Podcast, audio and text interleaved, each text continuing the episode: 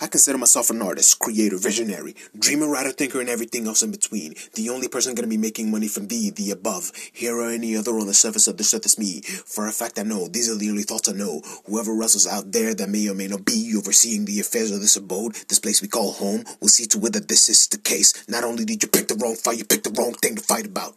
Cause when it comes to ownership, I don't write about, I get it done. I'm ruthlessly creative, you better run. Not from me, from everything you will become.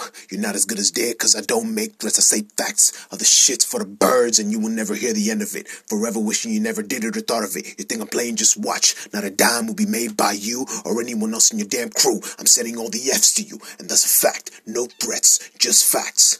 Anyone that thinks they can just swoop in like a hawk, take advantage of the yappy I'm creating in the dark, these late nights, and sail into the sunset is woefully mistaken.